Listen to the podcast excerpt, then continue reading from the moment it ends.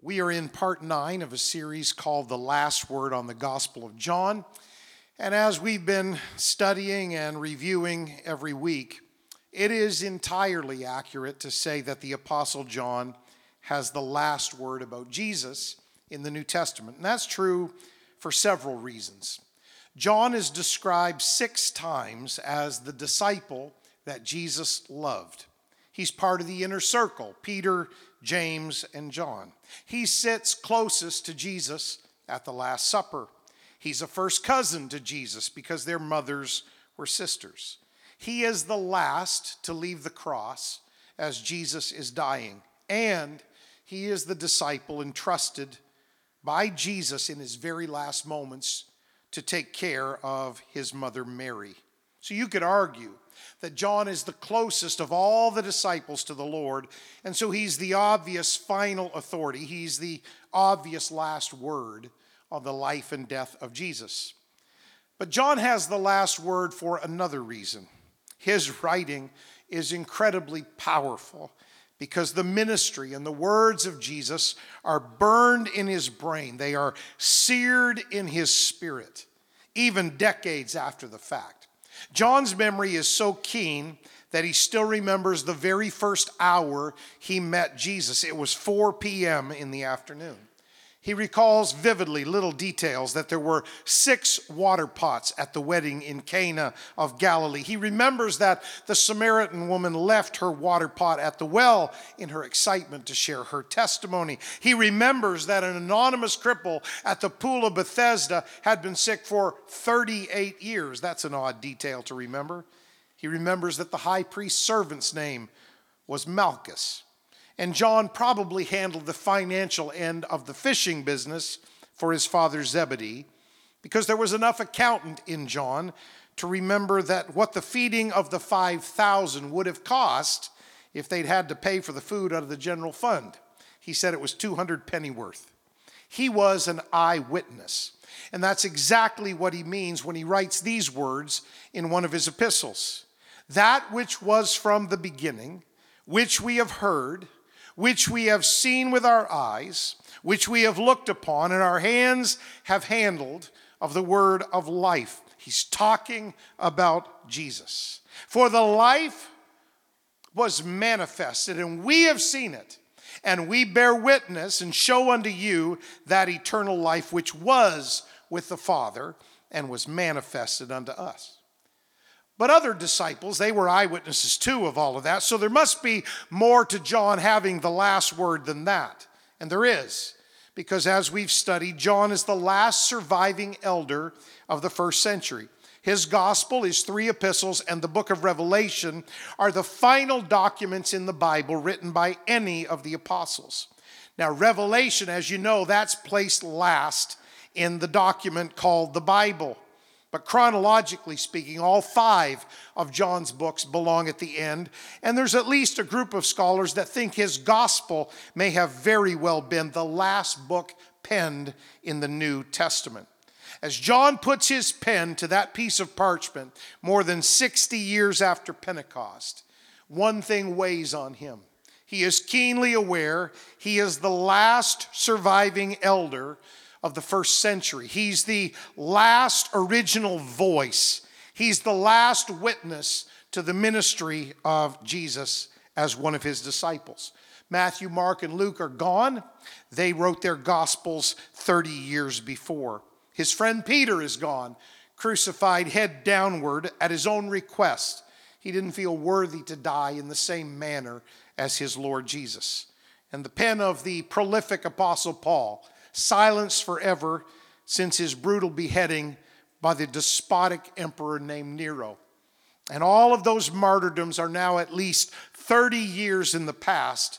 So when John picks up a pen and he begins to write his gospel sometime after AD 90, he really does have the last word on Jesus. That's why his gospel is unique. By the close of the first century, false teaching is already beginning to rear its ugly head and attack the church.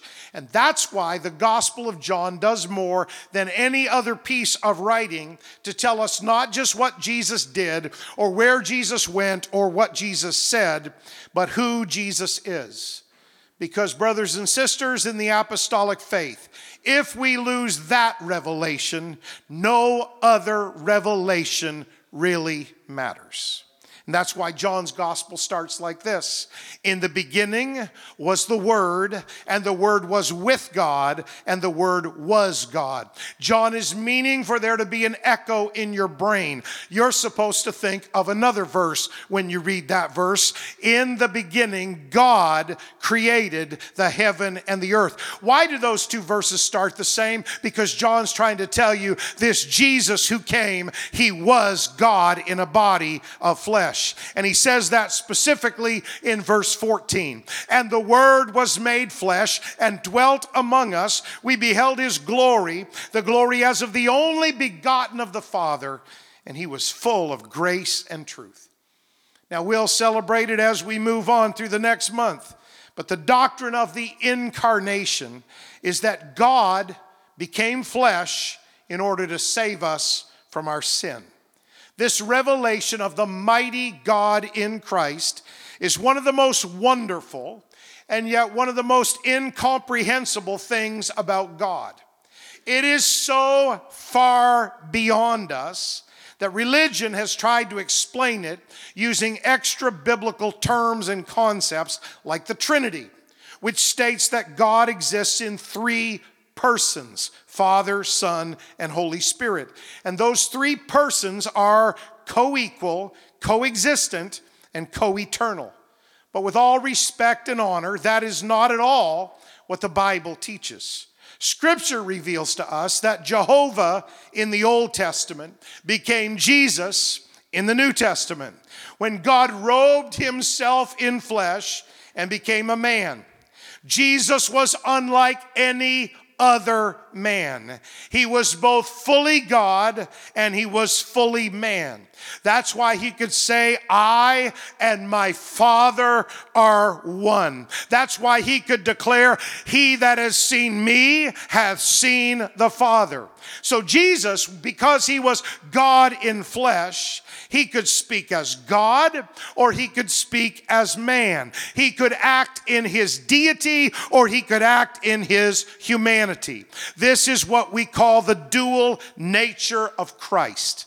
And we see it everywhere in Scripture, even in the Old Testament. We'll quote this at Christmas, I guarantee. For unto us a child is born, unto us a son is given. That's his humanity. And the government shall be upon his shoulder. Now here comes his divinity. And his name shall be called Wonderful, Counselor, the Mighty God, the Everlasting Father, the Prince of Peace. Not just a man anymore, that's God Robed in flesh. That's the Old Testament. Here's the new. Paul writing to Timothy and to the church at Colossae.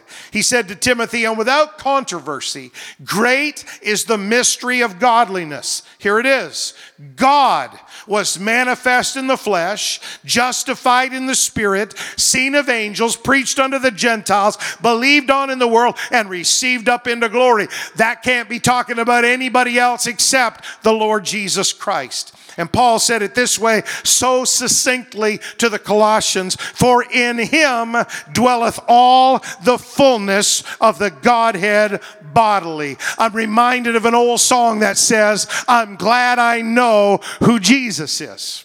Amen. Now, maybe you've wondered about this as we've studied the Gospel of John because of the references Jesus makes to the Father and the Son. But that's just him describing or John writing about his deity and his humanity. It's not two persons, but it's two natures in one person that we know as the Lord Jesus Christ. So when Jesus speaks of himself, or when we read a Bible statement about Jesus, we need to take a second and determine whether that's describing Jesus as God or Jesus as man. Somebody years ago put this together, and I think it's so phenomenal. As a man, Jesus was born a baby in Bethlehem. But as God, the Bible tells us, he existed from eternity. As a man, scripture says Jesus grew in wisdom and stature and in favor with God and man. But as God, he didn't have to grow because as God, he never changes.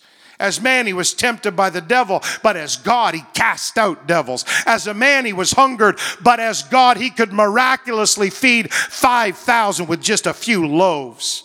As man, he thirsted, but as God, he could give living water. As a man, he grew weary, but as God, he can give us rest. As a man, he slept in a storm, but as God, he stood in the bow of a boat and calmed the water by saying, Peace be still. As a man, Jesus prayed, but as God, he answered prayer. As a man, he was scourged and beaten at a whipping post, but as God, he could heal the sick because by his stripes we are healed. My goodness. As a man, he died, but as God, he could rise from the grave under his own power. As a man, he was a sacrifice for sin but as God, he forgave sin. As a man, the Bible says he did not know all things in his humanity, but as God, he did know, and he does know all things. As a man, Jesus says he had no power, but as God, he declared, I have all power. As a man, he was inferior to God, lower than God, made humble, made as a man, made in the form of a servant. But as God, he was equal to God. He was God. The Word was with God, and the Word was God. As a man, he became a servant, but as God, he was and is the King of kings and the Lord of lords and the God of all gods. He is the one that we worship. Now, all of that on that chart, and you know, after this series, especially, I love charts. That's exactly what's happening in John chapter 17 when Jesus prays. This cannot be a trinity of co equal persons because one God who's co equal to another God, one God praying to another God, they could not be co equal. That would make the God praying subordinate to the other God. So it cannot be three persons or two persons. Rather, what we're seeing in John 17 is Jesus' humanity praying to deity. He's giving us a pattern. Now, we look at Matthew 6 and at Luke 11, and we call that the Lord's Prayer, but really, that's the disciples' prayer where Jesus is teaching us to pray. If there is a Lord's Prayer in the Bible, it's John chapter 17 when Jesus, imagine this, he prays into the future for us. Did you know that Jesus prayed for you? Did you know that Jesus knew that you would be here tonight?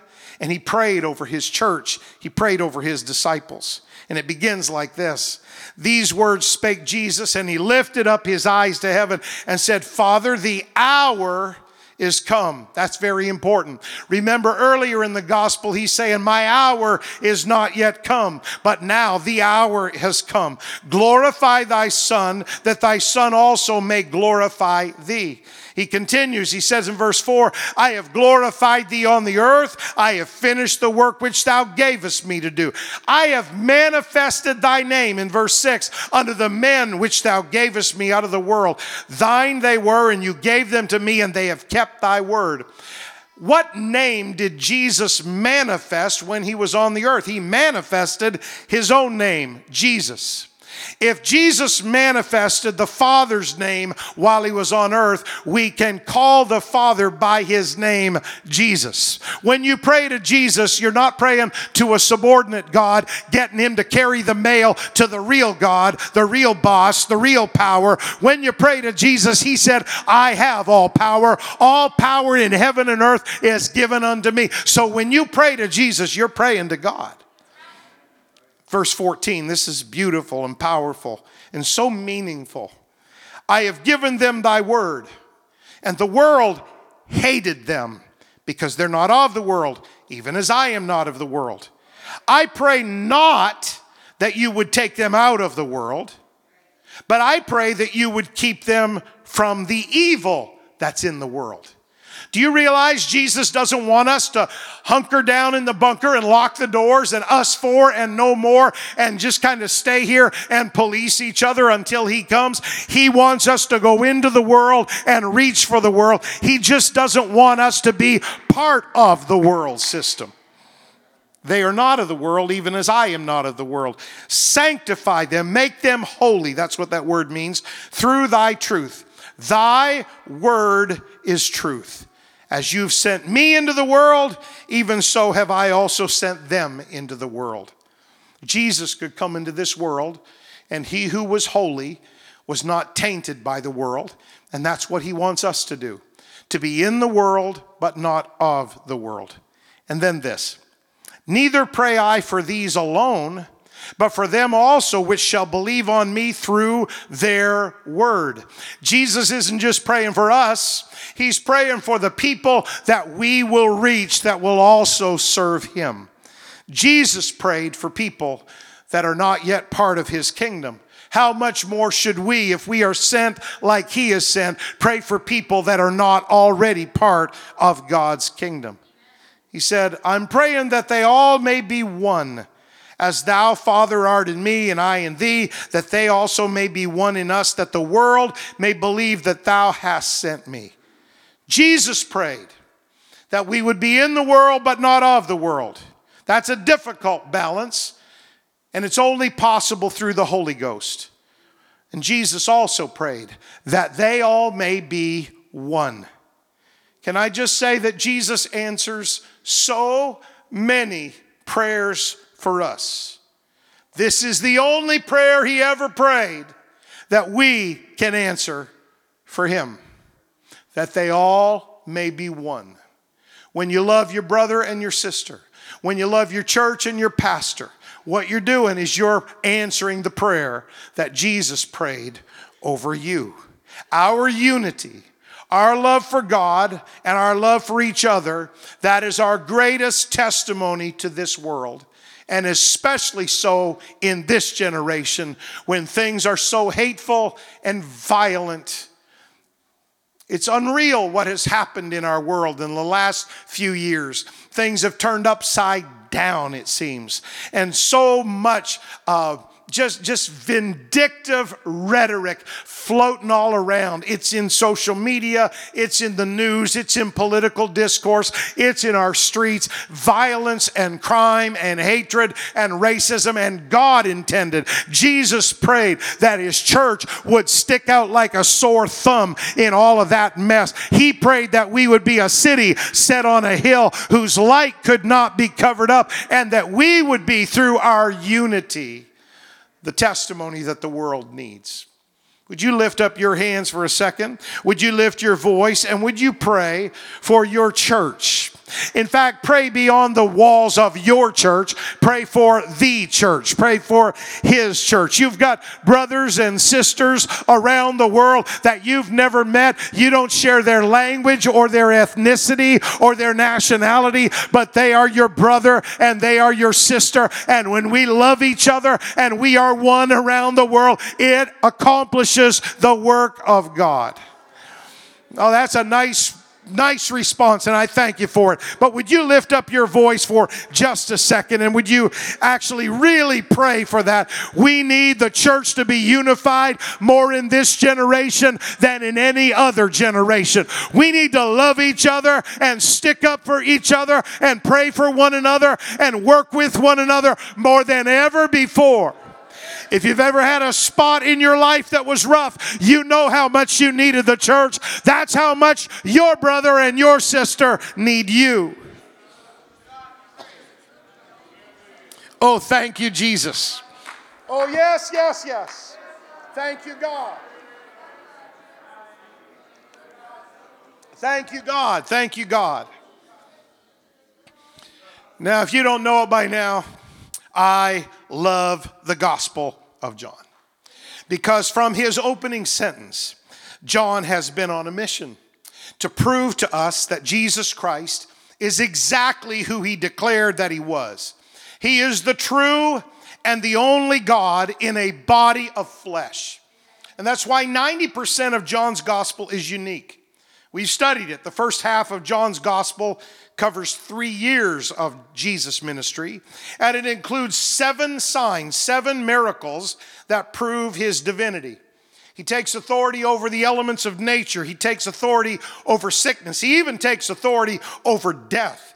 He turns water into wine. He heals a nobleman's son. He heals a lame man and feeds 5,000. He walks on the water. He heals a blind man and he raises his friend Lazarus from the dead. John loves sevens. There's not just seven miracles in that first part.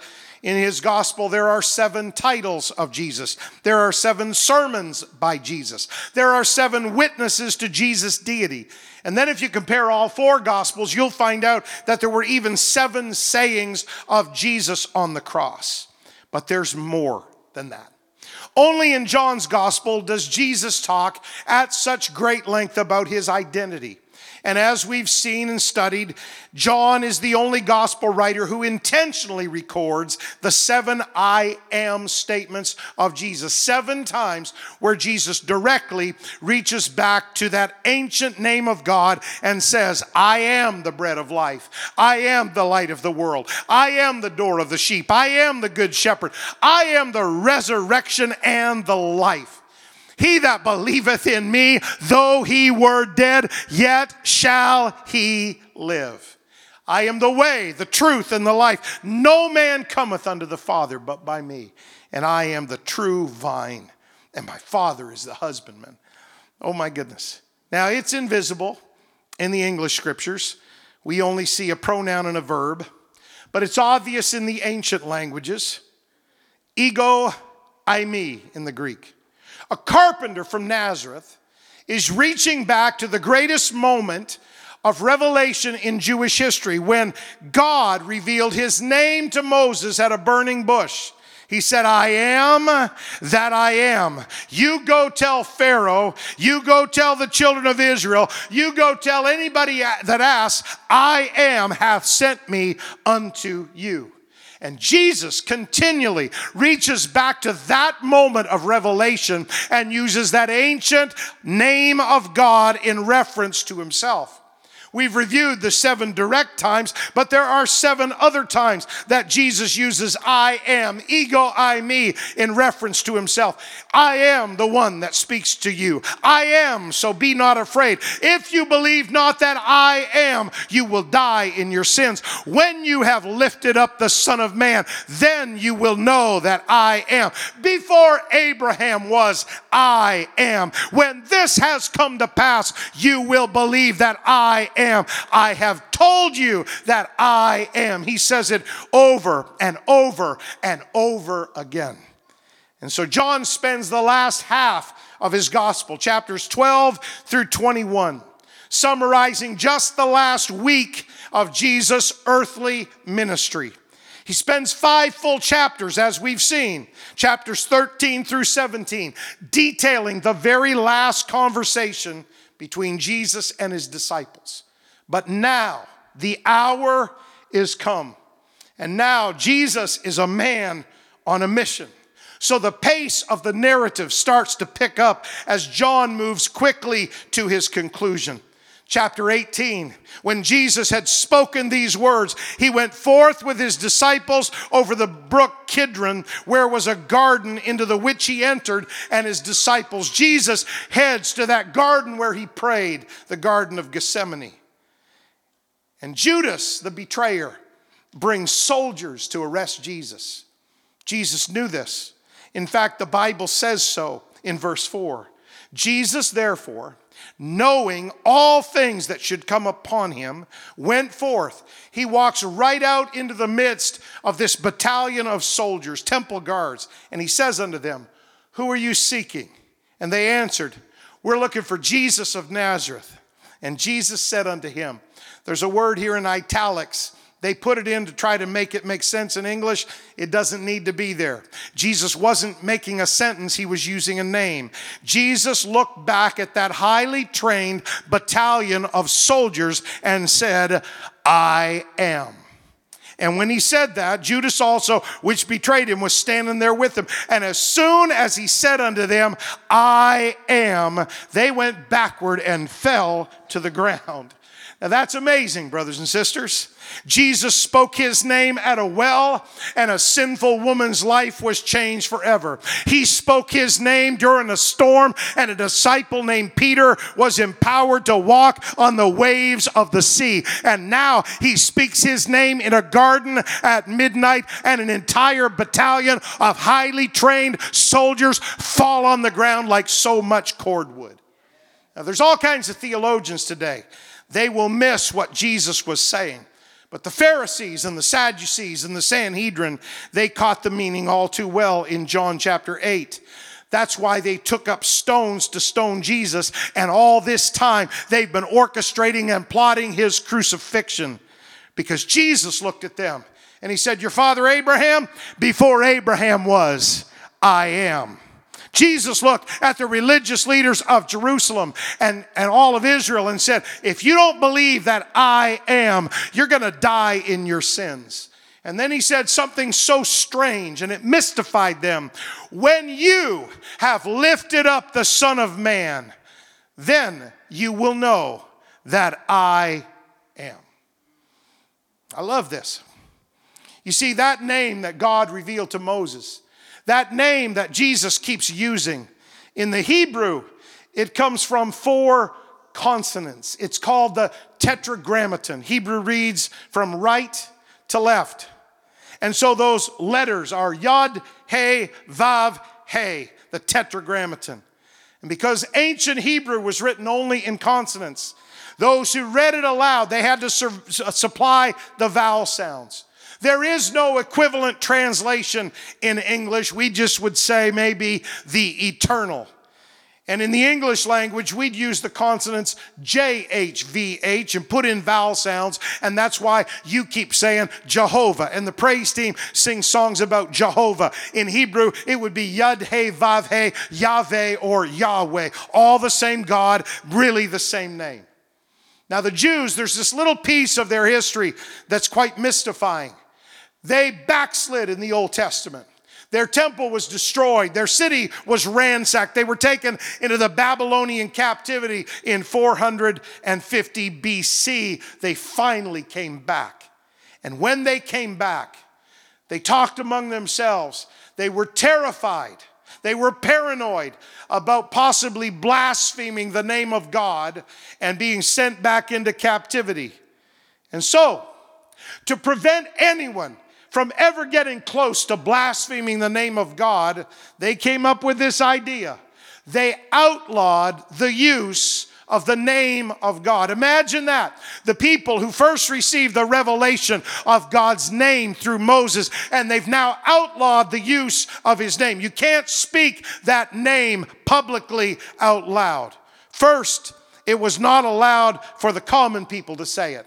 Then it was not allowed for the priests to say it. And finally, only the high priest was permitted to speak the name of God out loud, and he was only allowed to do it behind the veil one day a year, behind the veil on the Day of Atonement. And we know this from history between the Testaments. When Simon, when he died, he was the last high priest who ever used the name of God. When he died in 270 BC, 300 years before Jesus died on the cross, when Simon the high priest died in 270 BC, they put a total prohibition on using the name of God in public. Instead of saying that name, Yahweh, they would say Adonai. It was a sub- substitute word.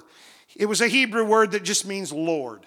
And so, if they would be reading the scripture in the synagogue and they'd see that holy name of God, Yahweh, they wouldn't say that because they weren't allowed to speak it out loud. So, they would simply, they'd read along, and when they came to that name in the scripture, they would say, Adonai, Lord, a substitute word.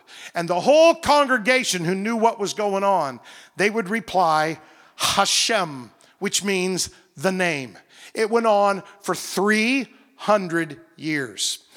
Can't say Yahweh. Can't say the holy name of God revealed to Moses at the burning bush. You have to say the substitute word, just Lord or Adonai. And then the congregation knows that the, the priest, the rabbi, he cannot say the name of God out loud. So when he says Adonai, they know what he's thinking, they know what he's seeing, and they respond Hashem, the name. It went on for 300 years. And that's why the Gospel of John is so amazing because suddenly, a carpenter from Nazareth is just walking around the streets, casually using that holy name of God, the name that nobody has said for 300 years, and he's using it to describe himself.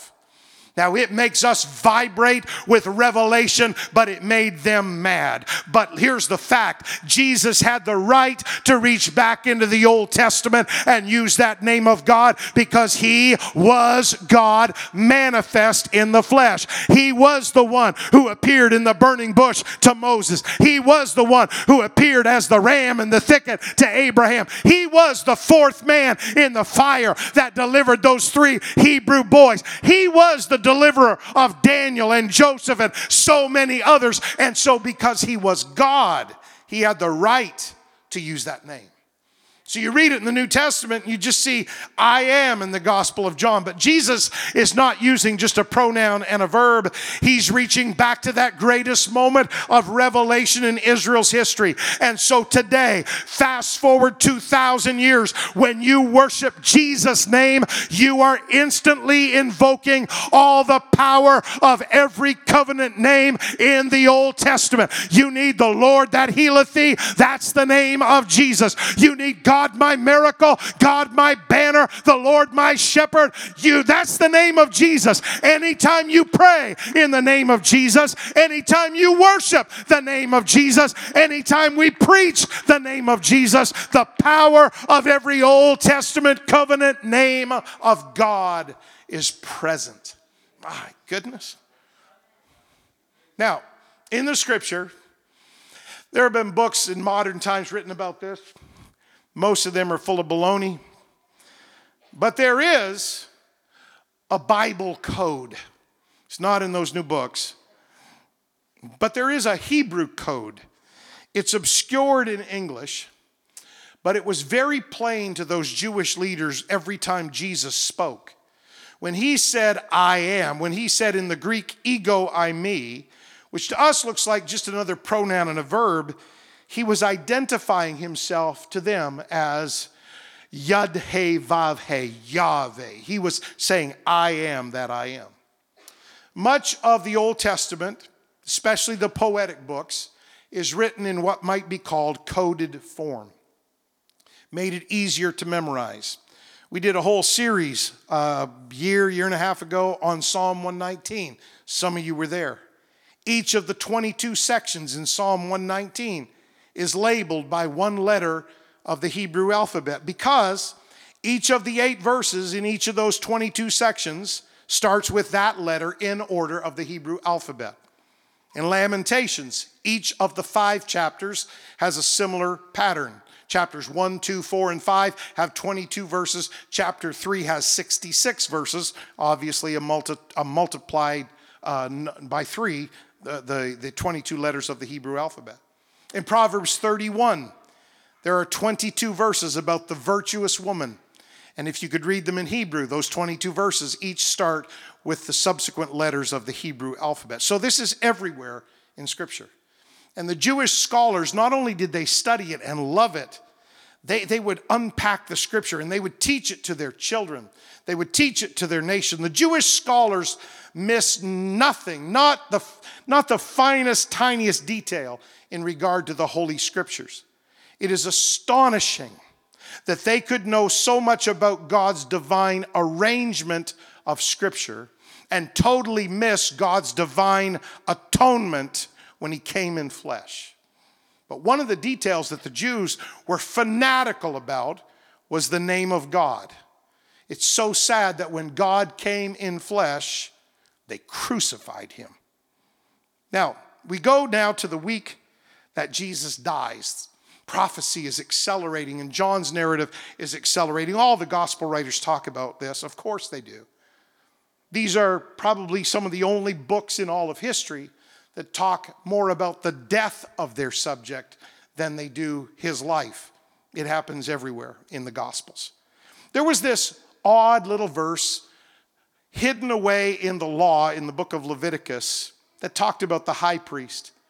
And he that is the high priest among his brethren, upon whose head the anointing oil was poured, and that is consecrated to put on the garments, he shall not uncover his head, nor rend his clothes. And that brings us to Jesus on trial before Caiaphas, the high priest of Israel. And this is Mark's account. But Jesus held his peace and answered nothing, and it irritated the high priest. And again the high priest asked him and said unto him, Are you the Christ, the Son of the Blessed? He wants to get Jesus to admit that in a court of law so they can punish him. And Jesus looks right back at the high priest of Israel and says to him, I am, and you shall see the Son of Man sitting on the right hand of power and coming in the clouds of heaven. That's not what offended the high priest. What offended the high priest is Jesus. You could miss it in English. Jesus just used the holy, ineffable name of God revealed to Moses at the burning bush. He looked at the high priest of Israel. That high priest is not allowed to say that name. His father, a high priest, not allowed to say that name. His grandfather, a high priest, not allowed to say that name. His ancestors, for 300 years, no high priest has said that name. And now here is this carpenter from Nazareth standing on trial. He's popular with the crowds, but hated by the Sanhedrin. And he looks back eyeball to eyeball with the high priest of Israel and he says, I am. Your God that talked to Moses, that's me. Your God that led Father Abraham, that's me. Your God that spoke to all the prophets, that's me. That's what enraged the high priest. Watch this. Then the high priest rent his clothes and said, What need we any further witnesses? You've heard the blasphemy. What think ye? And they all condemned Jesus to be guilty of death. Something momentous happened in that moment because when Caiaphas got so angry that he reached up and he ripped his clothes, he broke the law of Leviticus 21:10. And at that exact moment, you couldn't see it in that courtroom, but heaven noticed it. Heaven felt it. Heaven commanded it. The high priesthood of Israel passed from Caiaphas, lifted off of Caiaphas, and it set upon Jesus. So when Jesus went to Calvary, he didn't go there as a victim, he didn't go there as a martyr. He went there as a high priest, taking a sacrifice of his own blood for your sins. That's why the writer of Hebrews says that we have a great high priest. He's passed into the heavens, he's Jesus, the Son of God. So, church, hold fast your profession. We don't have a high priest that cannot be touched with the feelings of our infirmities. He was in all points tempted like as we are. He was man, yet without sin. He was also God. Let us therefore come boldly under the throne of grace that we may obtain mercy and find grace to help in time of need. You can reach out to God anytime because He's a high priest that went through what you've gone through. But the great thing about about him. He's good enough to care, but he's great enough to deliver. He's good enough to love you and forgive you, but he's great enough to break the shackles of sin and set you free. He's our high priest. I think our high priest deserves some high praise from the people of God, even on a Bible study night. Yes, yes. Yes, yes.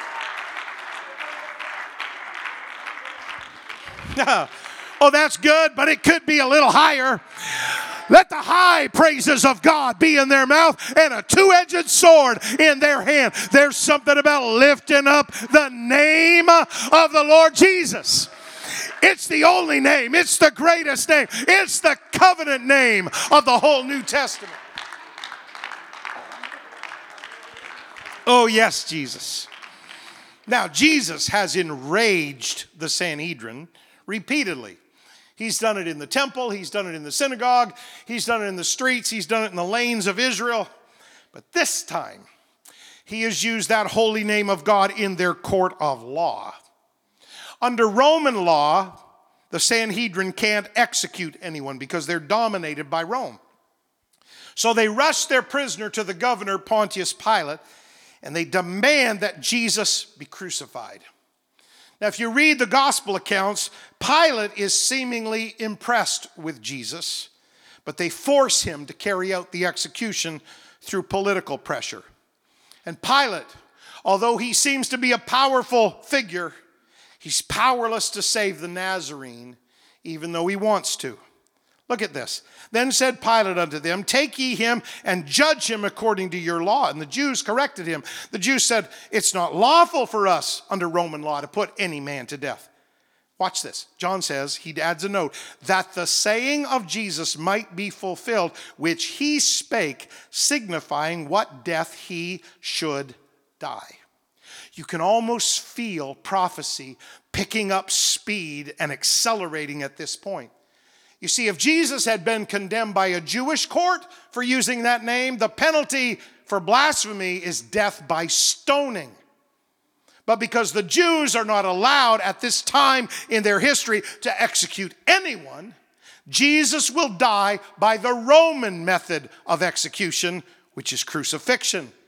That is what the prophets foresaw, and that is what Jesus foretold.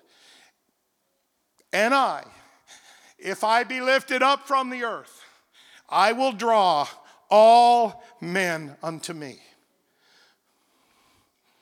After Pilate releases the robber Barabbas, after he has Jesus scourged at the whipping post, after he allows his soldiers to mock Jesus with a crown of thorns and a purple robe, the bloodthirsty Jewish leaders still cry out, Crucify him, crucify him.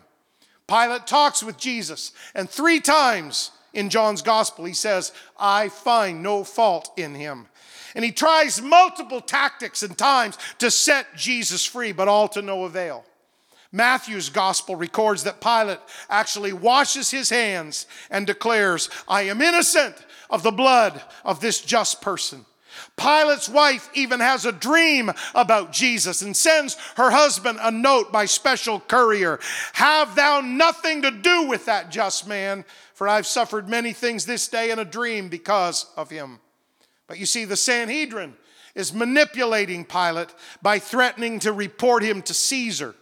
And so the most powerful man stationed there in Jerusalem is powerless to do anything to set Jesus free. The Bible tells us that Pilate sought to release him, but the Jews cried out, saying, If you let this man go, thou art not Caesar's friend. Whosoever maketh himself a king speaks against Caesar. In other words, you let him go, we'll report you to Caesar. And you know what will happen if you get in trouble with Caesar. Pilate can do nothing to save this man of whom he declares three times, I can't find any fault in him. Or maybe, maybe there is one thing that Pilate can do he can at least recognize what this good man said about himself. Maybe that's why Pilate keeps referring to Jesus as the king of the Jews. Even though it irritates the crowd, even though it infuriates the Sanhedrin, Pilate keeps referring to him as the king of the Jews. He has no idea that he is actually fulfilling prophecy when he presents Jesus to the mob early that morning and says, Behold your king. The Bible tells us specifically it was the preparation of the Passover and about the sixth hour. That's early in the morning, 6 a.m. And Pilate said, Jesus had been dragged from one trial to another all night long. But early in the morning, he said to the Jews, Behold your king. Pilate wasn't a Jew. He's not a religious scholar. He has no idea that when he presents Jesus to that crowd and says, Behold your king, over in the temple, the priests are preparing the Passover lamb that exact time to be sacrificed that afternoon. He has no idea that when he pulls Jesus out in front of the crowd and says, Behold your king, there's another prophecy hanging over Jesus' head from John the Baptist Behold, the Lamb of God that taketh away the sin of the world. And the crowd is angry and they cry out, Away with him, away with him, crucify him. And Pilate says it again Shall I crucify your king? He's making them so angry. The chief priests answered, We have no king but Caesar. And then delivered he him therefore unto them to be crucified. And they took Jesus. You Talk about an understatement. They grabbed him, they chained him, they bound him, they slapped him, they abused him, they misused him, they dragged Jesus away. And they take Jesus to Golgotha, known as the place of the skull, the place of execution, just outside the north walls of the city of Jerusalem, sitting on the highest point of Mount Moriah. That is the place where Abraham offered Isaac that is the place where David offered a costly sacrifice and stopped the plague that was killing his people. That is the place where Solomon built the glorious temple on top of Mount Moriah. That is the place where the weeping prophet Jeremiah sat in a cave and lamented over Jerusalem's destruction. You can feel whew, the streams of prophecy converging on Jesus, the substitutionary lamb, the perfect sacrifice, the glory of God, and the one who also wept over Jerusalem. You can feel the streams of prophecy converging on that place we know as Golgotha, Calvary, the place of the skull, as he is taken there to be crucified. And he bearing his cross went forth into a place called the place of a skull which is called in the Hebrew Golgotha. My goodness. It says bearing his cross, and it was, but can I tell you, it really was your cross. It really was my cross. It really was our cross we should have had to pay the penalty of death, not just physical death, but eternal death for our sin, because we were born in sin.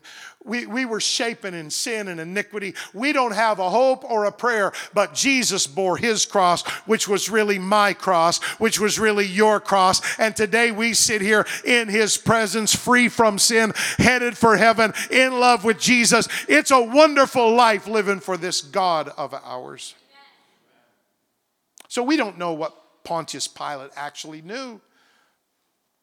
We don't have any of his journals or diaries or records.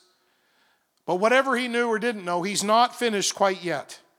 Whether he understands what he's doing or not, his actions that afternoon, the afternoon that Jesus is crucified, his actions are absolutely prophetic. And Pilate wrote a title and put it on the cross. And the writing was Jesus of Nazareth, the King of the Jews. This title then read many of the Jews, for the place where Jesus was crucified was near to the city. And the title was written in Hebrew and Greek and Latin for the Jews, for the Greeks, for the Romans. And then said the chief priests of the Jews to Pilate, they came to him in a flurry. They came to him with anxiety. They said, Don't write the king of the Jews. Change that, Pilate. Write that he said, I am king of the Jews. And Pilate answered, I don't know what he knew, but he said, What I have written, I have written. What I have written, literally, what I have written, I will not change one bit. In an unusual move, Pilate himself writes this inscription. It's kind of like an epitaph, you would think. He has it placed on the cross of Jesus in three languages in Hebrew, in Greek, and Latin. It says, Jesus of Nazareth, the King of the Jews. It's just another epitaph of another criminal to the Greeks and to the Romans. But the Bible says that many of the Jews began to gather. And when they read that inscription hanging over the head of the Galilean, the chief priest suddenly saw the, the students of the law and the memorizers of the word and, and the lovers of the patterns of God's scripture, they see that they have a problem. They rush to Pilate, insisting, Don't write the king of the Jews. Change it, Pilate. Write, he said. Add a couple of words. He said, I am king of the Jews. And Pilate says, No, what I have written, I will not change one bit. The problem that was such a, an upset to those leaders of the Jews, those scholars of the law, was this. Written over Jesus' head in Hebrew was Yeshua Hanazarai, Vimelech Hayehudim. Hebrew reading from right to left.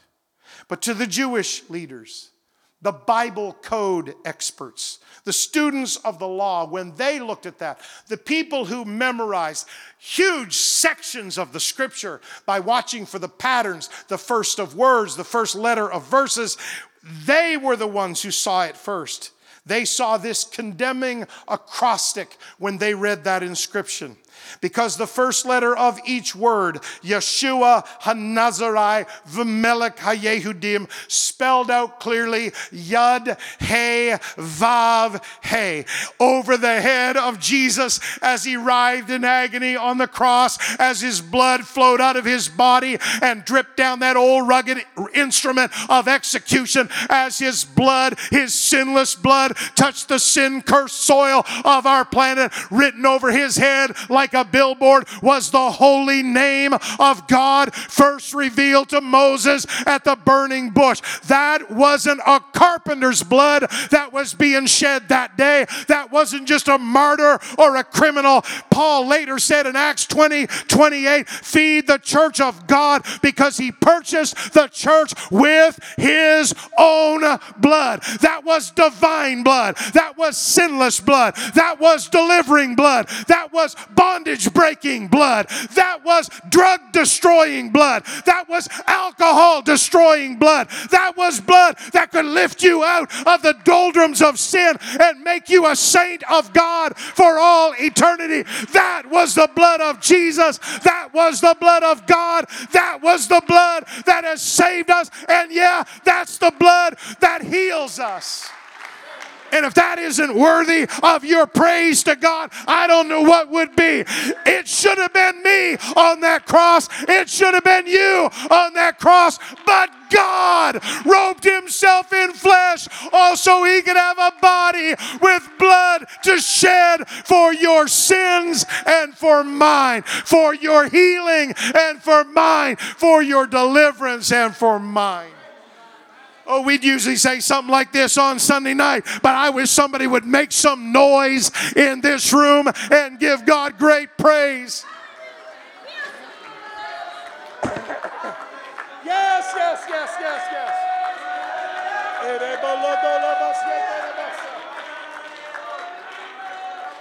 Oh, yes, yes, yes, yes.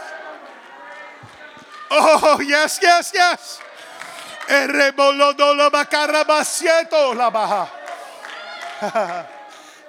There's nobody like this, Jesus.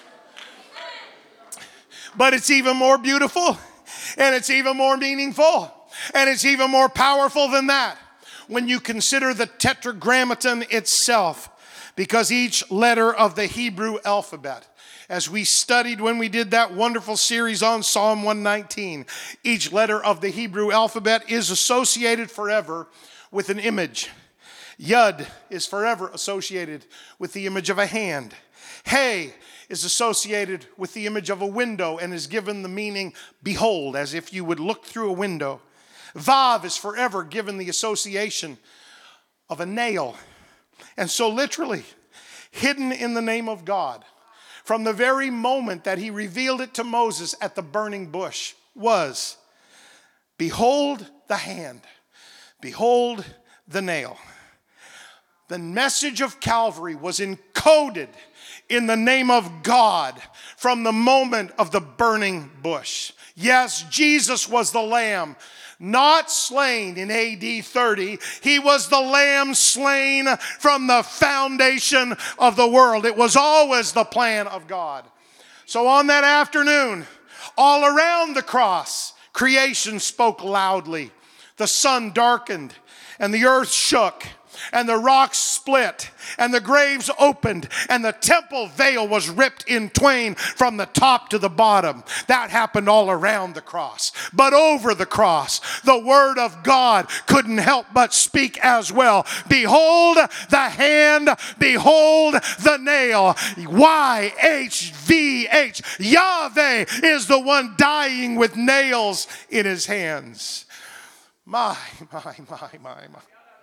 Then sings my soul, my Savior God, to thee. How great thou art. Oh, what a Savior. Oh, hallelujah.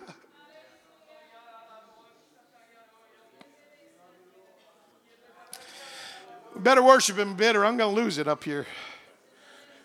What a Savior we have. What a Savior he is. My, my, my, my, my. Whew. Etalabosia sabahatikiaba. Oreba telaba shashaba bokutebaha.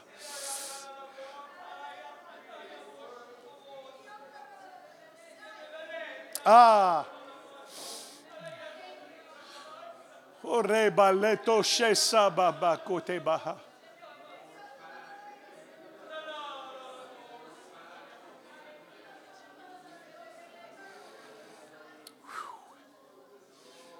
My goodness.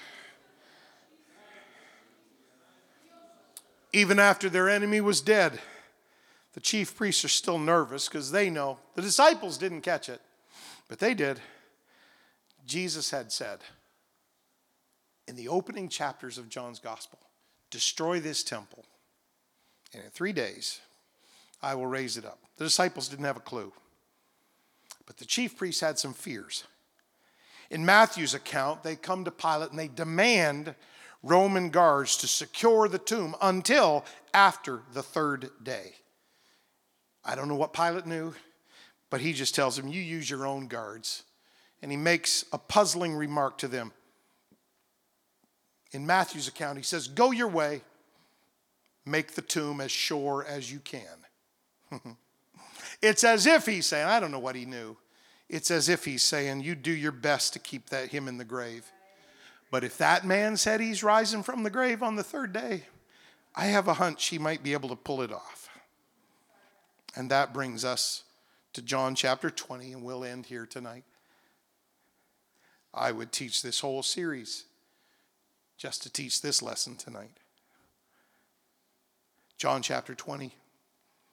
Jesus has died. They've taken his lifeless body down from the cross. They have wrapped him in a grave shroud, and they have taken him to a borrowed tomb, and they've laid him in the tomb. And the hours and the days have ticked by, and it is now the third day. You would think that the disciples would have all been gathered around the tomb, but they weren't. Nobody is there on Easter Sunday morning going, 10, nine, eight. It doesn't happen. They are shattered. Their world is destroyed. Their Savior is gone. They are confused and confounded. And then it's a little lady, one of his disciples, that goes to the tomb. She's not going because she's expecting to see him alive. She's going because she would like to pay her respects and because his body was so hurriedly rushed off the cross because the Sabbath was approaching. She just wants to put some spices on his body as they would normally do and treat her Savior and Lord with respect. She's not expecting what she sees when she gets there because the stone has been rolled away. Hmm. But Mary stood without at the sepulchre weeping. And as she wept, she stooped down and looked into the sepulchre.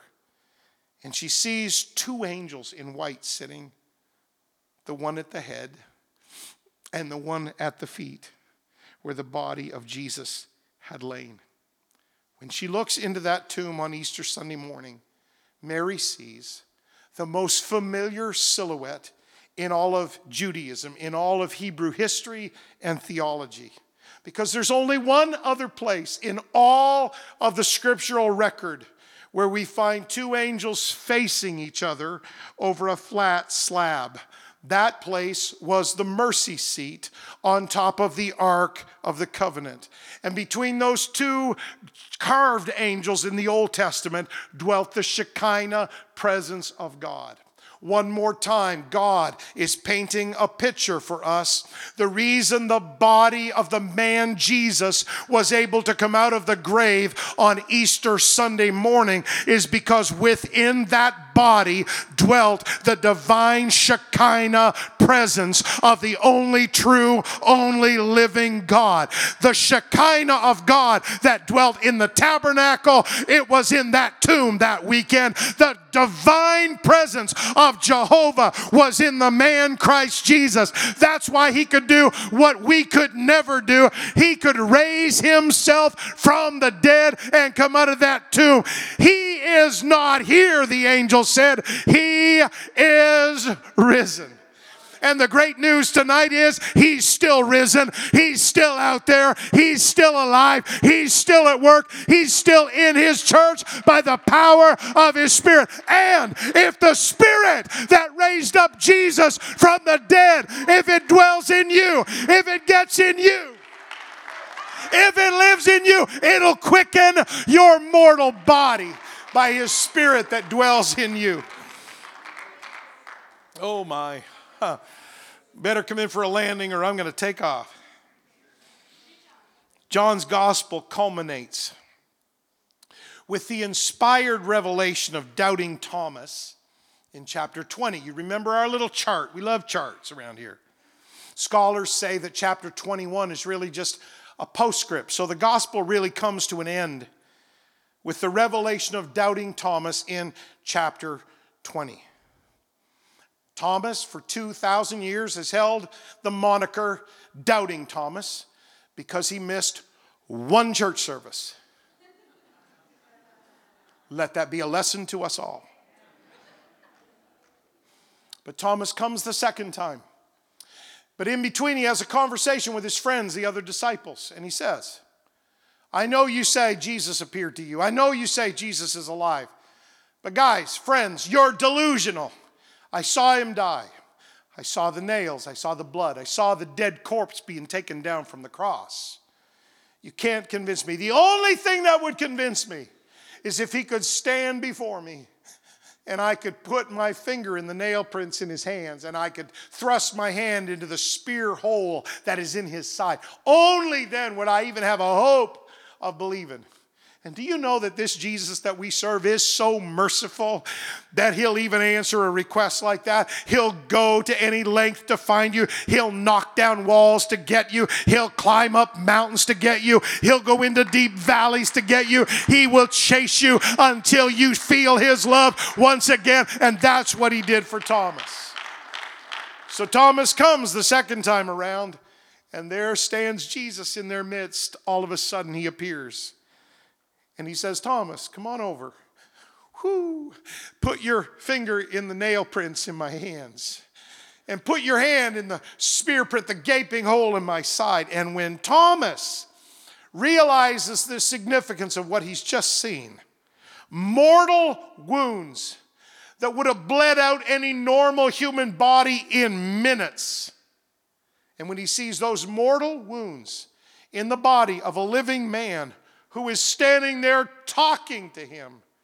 Thomas joins together two words that had not been joined together before the title of respect, Kyrios, Sir or Master, with the absolute title of deity, Theos.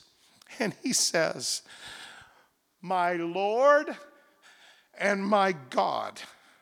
And Thomas answered and said unto him, My Lord, my Master and my God, the master that I walked with, the Jesus that I talked with, the, the, the, friend that I ate with, the, the one that we traveled around with, the one that we listened to him teach. He's not just my master, he's my master and my God. He's my Kyrios and my Theos. He's my Lord and He's my God. And Jesus said unto him something that is very significant for us. He said, Thomas, because you've seen me, you have believed. That's wonderful. Blessed are they that have not seen and yet have believed. Thomas, there will one day be a group of people who never got to walk with me in the flesh, but they will walk with me in the spirit. They never got to sit at a campfire with me in the region of the Galilee, but they will sit and ponder my word and pray to me, and we will have fellowship. And though they have never seen me like you got to see me, Thomas, they will receive the very same revelation of my deity that you just received. They will know that I am God manifest in the flesh. They will understand that I am the mighty God in Christ. They will get it down deep in their spirit that I am the last word from God. If you've seen me, you've seen the Father. I and my Father are one. In me dwells all the fullness of the Godhead bodily. I'm the one who came, I'm the one who lived, I'm the one who died, was buried, and rose again. I'm the one who has ascended, and I am the one who ever lives to make intercession for them. Thomas, they'll get the same revelation that you got. They will believe and they will have eternal life through my name. And, brothers and sisters, that's us. We have the same revelation. I know there's people that say, Well, I wish I could have walked with Jesus. I wish I could have been there. I wish I could have seen this or that. Do you realize you have an equivalent privilege because you are filled with the same Holy Ghost that filled those disciples in the upper room on the day of Pentecost? That's us. That's this. That's the church. That's his body. That's revelation. That's truth. We call it the oneness of God. I am not ashamed of it. I am thrilled by it. I, I, am not backing up from it. I am running to it. It is Bible truth, it is powerful revelation that God was in Christ reconciling the world unto himself. Stand with me right now. That Jesus, that one that Thomas touched, that one that Thomas addressed. He is here in this room by the power of His Spirit, just as real, just as strong as He was in that room looking at Thomas 2,000 years ago. So if you have a need, He's there to touch you or heal you or help you. But regardless of whether you have a need or not, He is here to receive your worship and He's due your honor and your adoration and your praise because the great Creator became my Savior and all God's fullness dwelleth in Him. He's my Lord and He's my God. He's not just a stranger to me. Oh my.